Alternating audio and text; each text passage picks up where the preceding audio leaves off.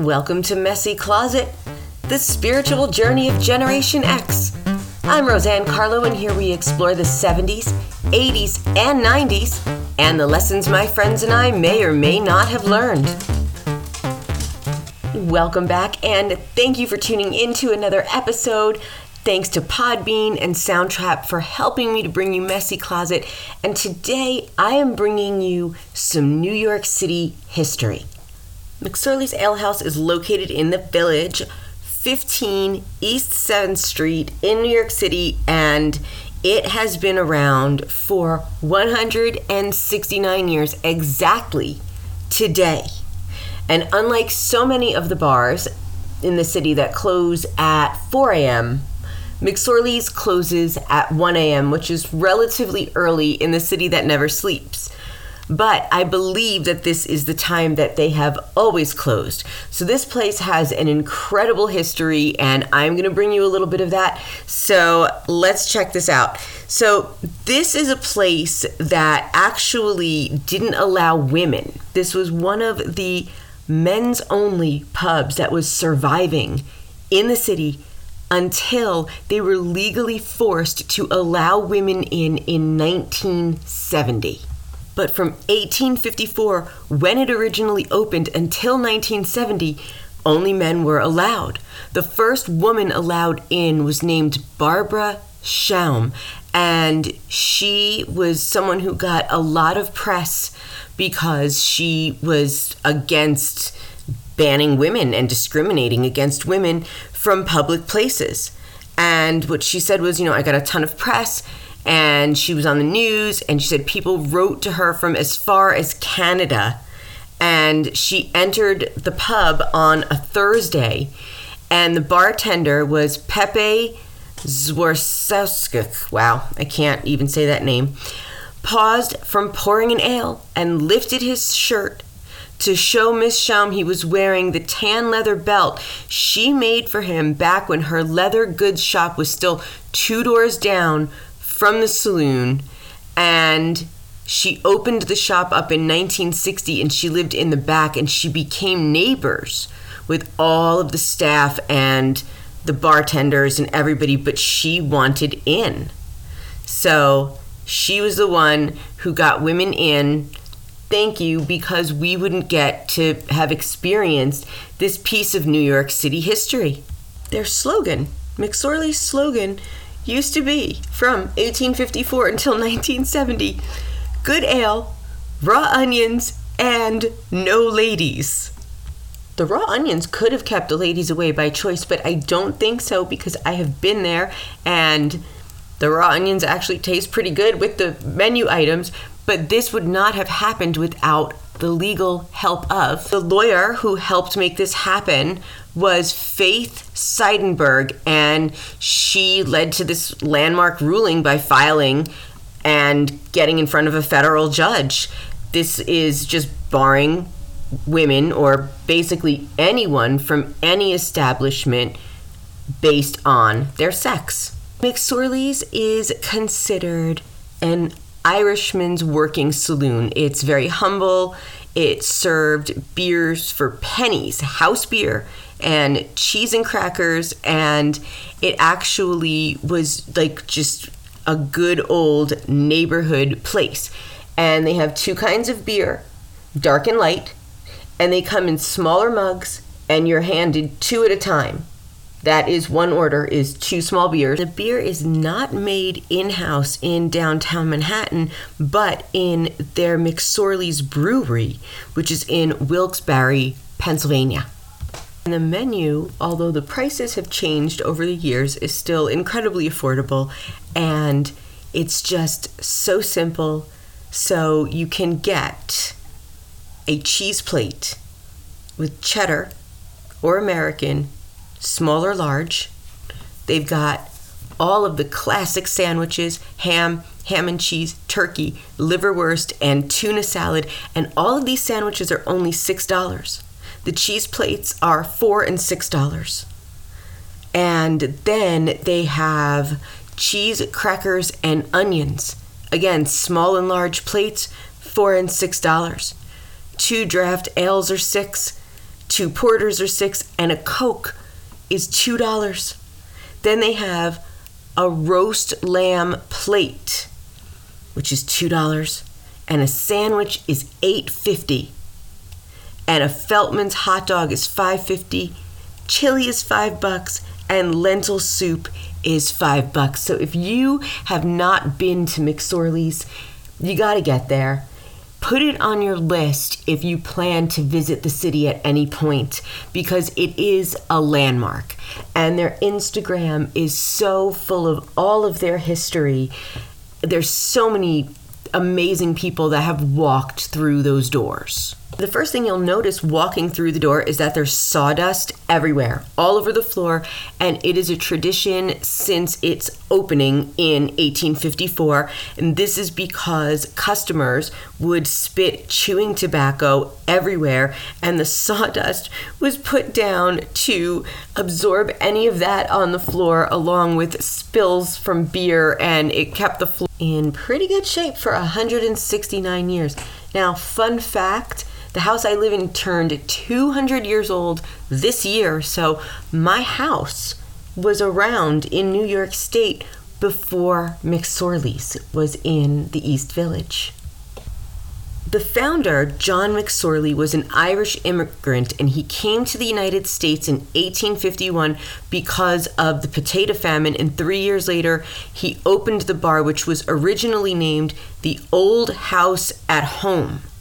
And John McSorley and his family lived upstairs from the bar, and it stayed in the family, and it passed down from John to his son Bill, and Bill sold it in 1936 to a regular customer named Daniel O'Connell, and it was then bought in 1977 by its current owner, who is O'Connell's friend Matthew Marr. McSorley's really is just rich in so much history, not just New York City history, but world history. So I found a great article in nyunews.com written by Caroline Zemsky on April 10th, 2017. And she goes on to say how during World War II, McSorley served turkey dinners to men going off to war. And they would take the wishbones of these turkeys and place them on the gas lamps right above the bar. And when they returned from war, they would return to the bar to retrieve them. And there are still 15 wishbones left on the lamp. And that is presumably from those who never made it back from World War II. And let's get into the history of the famous patrons, Houdini. He was there all the time, and he has his handcuffs. They're hanging in the bar. I have seen them. I was told by the bartender that they were Houdini's handcuffs, and President Abraham Lincoln was there, Ulysses S. Grant, Theodore Roosevelt, John Lennon, but he was a New York City resident for, after the Beatles and until 1980 in December 8th, when he was killed in front of the Dakota building by Mark David Chapman. And just a side note, the reason why the Dakota building is called the Dakota building is because, McSorley's being 169 years old, most of the residents of Manhattan, when it first was occupied and the city started to build, lived in downtown Manhattan because it was near the water, it was near the ports, and it was just easy. So the Lower East Side was packed. If you've ever seen Gangs of New York, the Lower East Side was packed, tenements, everything. So when people started to move uptown, they built this huge building, and it was right near Central Park West, called the Dakota, but it wasn't called the Dakota when it was built. It was given that nickname because it was so far uptown, people said, why would anyone want to live there? It's like living in North Dakota. It's an absolutely stunning building. Also, another famous patron is Brendan O'Grady, who he got his master's degree in NYU in 1994, but he had been frequenting McSorley's since 14 years old when his brother brought him in there. Here's a direct quote from the article. Filled with old-timey newspapers, photographs, recipes, and even a wanted poster for John Wilkes Booth, McSorley's is a truly nostalgic establishment, Instead of trying to make it in the big city with expensive drinks, fancy food, and a pretentious ambiance, McSorley's relies on tradition. The bar serves as a home within a home. After 163 years, it shows no signs of going anywhere anytime soon.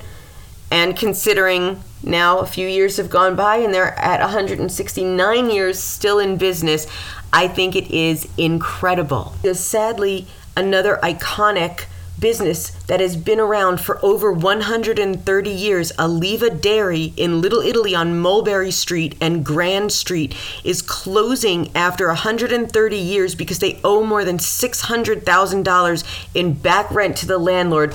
No thanks, in part to the pandemic, I'm sure. And I've gotten the fresh ricotta cheese and the fresh mozzarella, and it's so sad that this place is closing because these old parts of New York City, to see them going, it's heartbreaking. So to know that McSorley's is still there for us, but we're losing the Aliva cheese shop, it's so sad.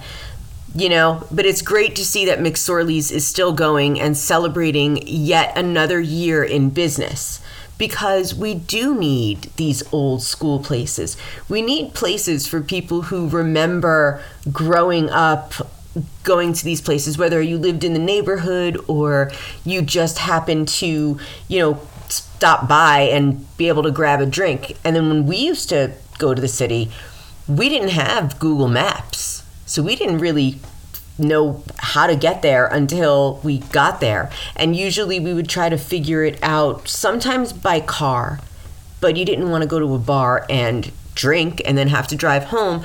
So most of the time we would try to take the train or the express bus if I was leaving from the Bronx, or the subway. But if we took the train, let's say to Grand Central, we would have to get to the subway map. And you had to figure out from the subway map what might be the closest subway stop. And then once you got off the subway, you had to figure out if you were going northwest, northeast, southwest, southeast, which set of stairs do you take?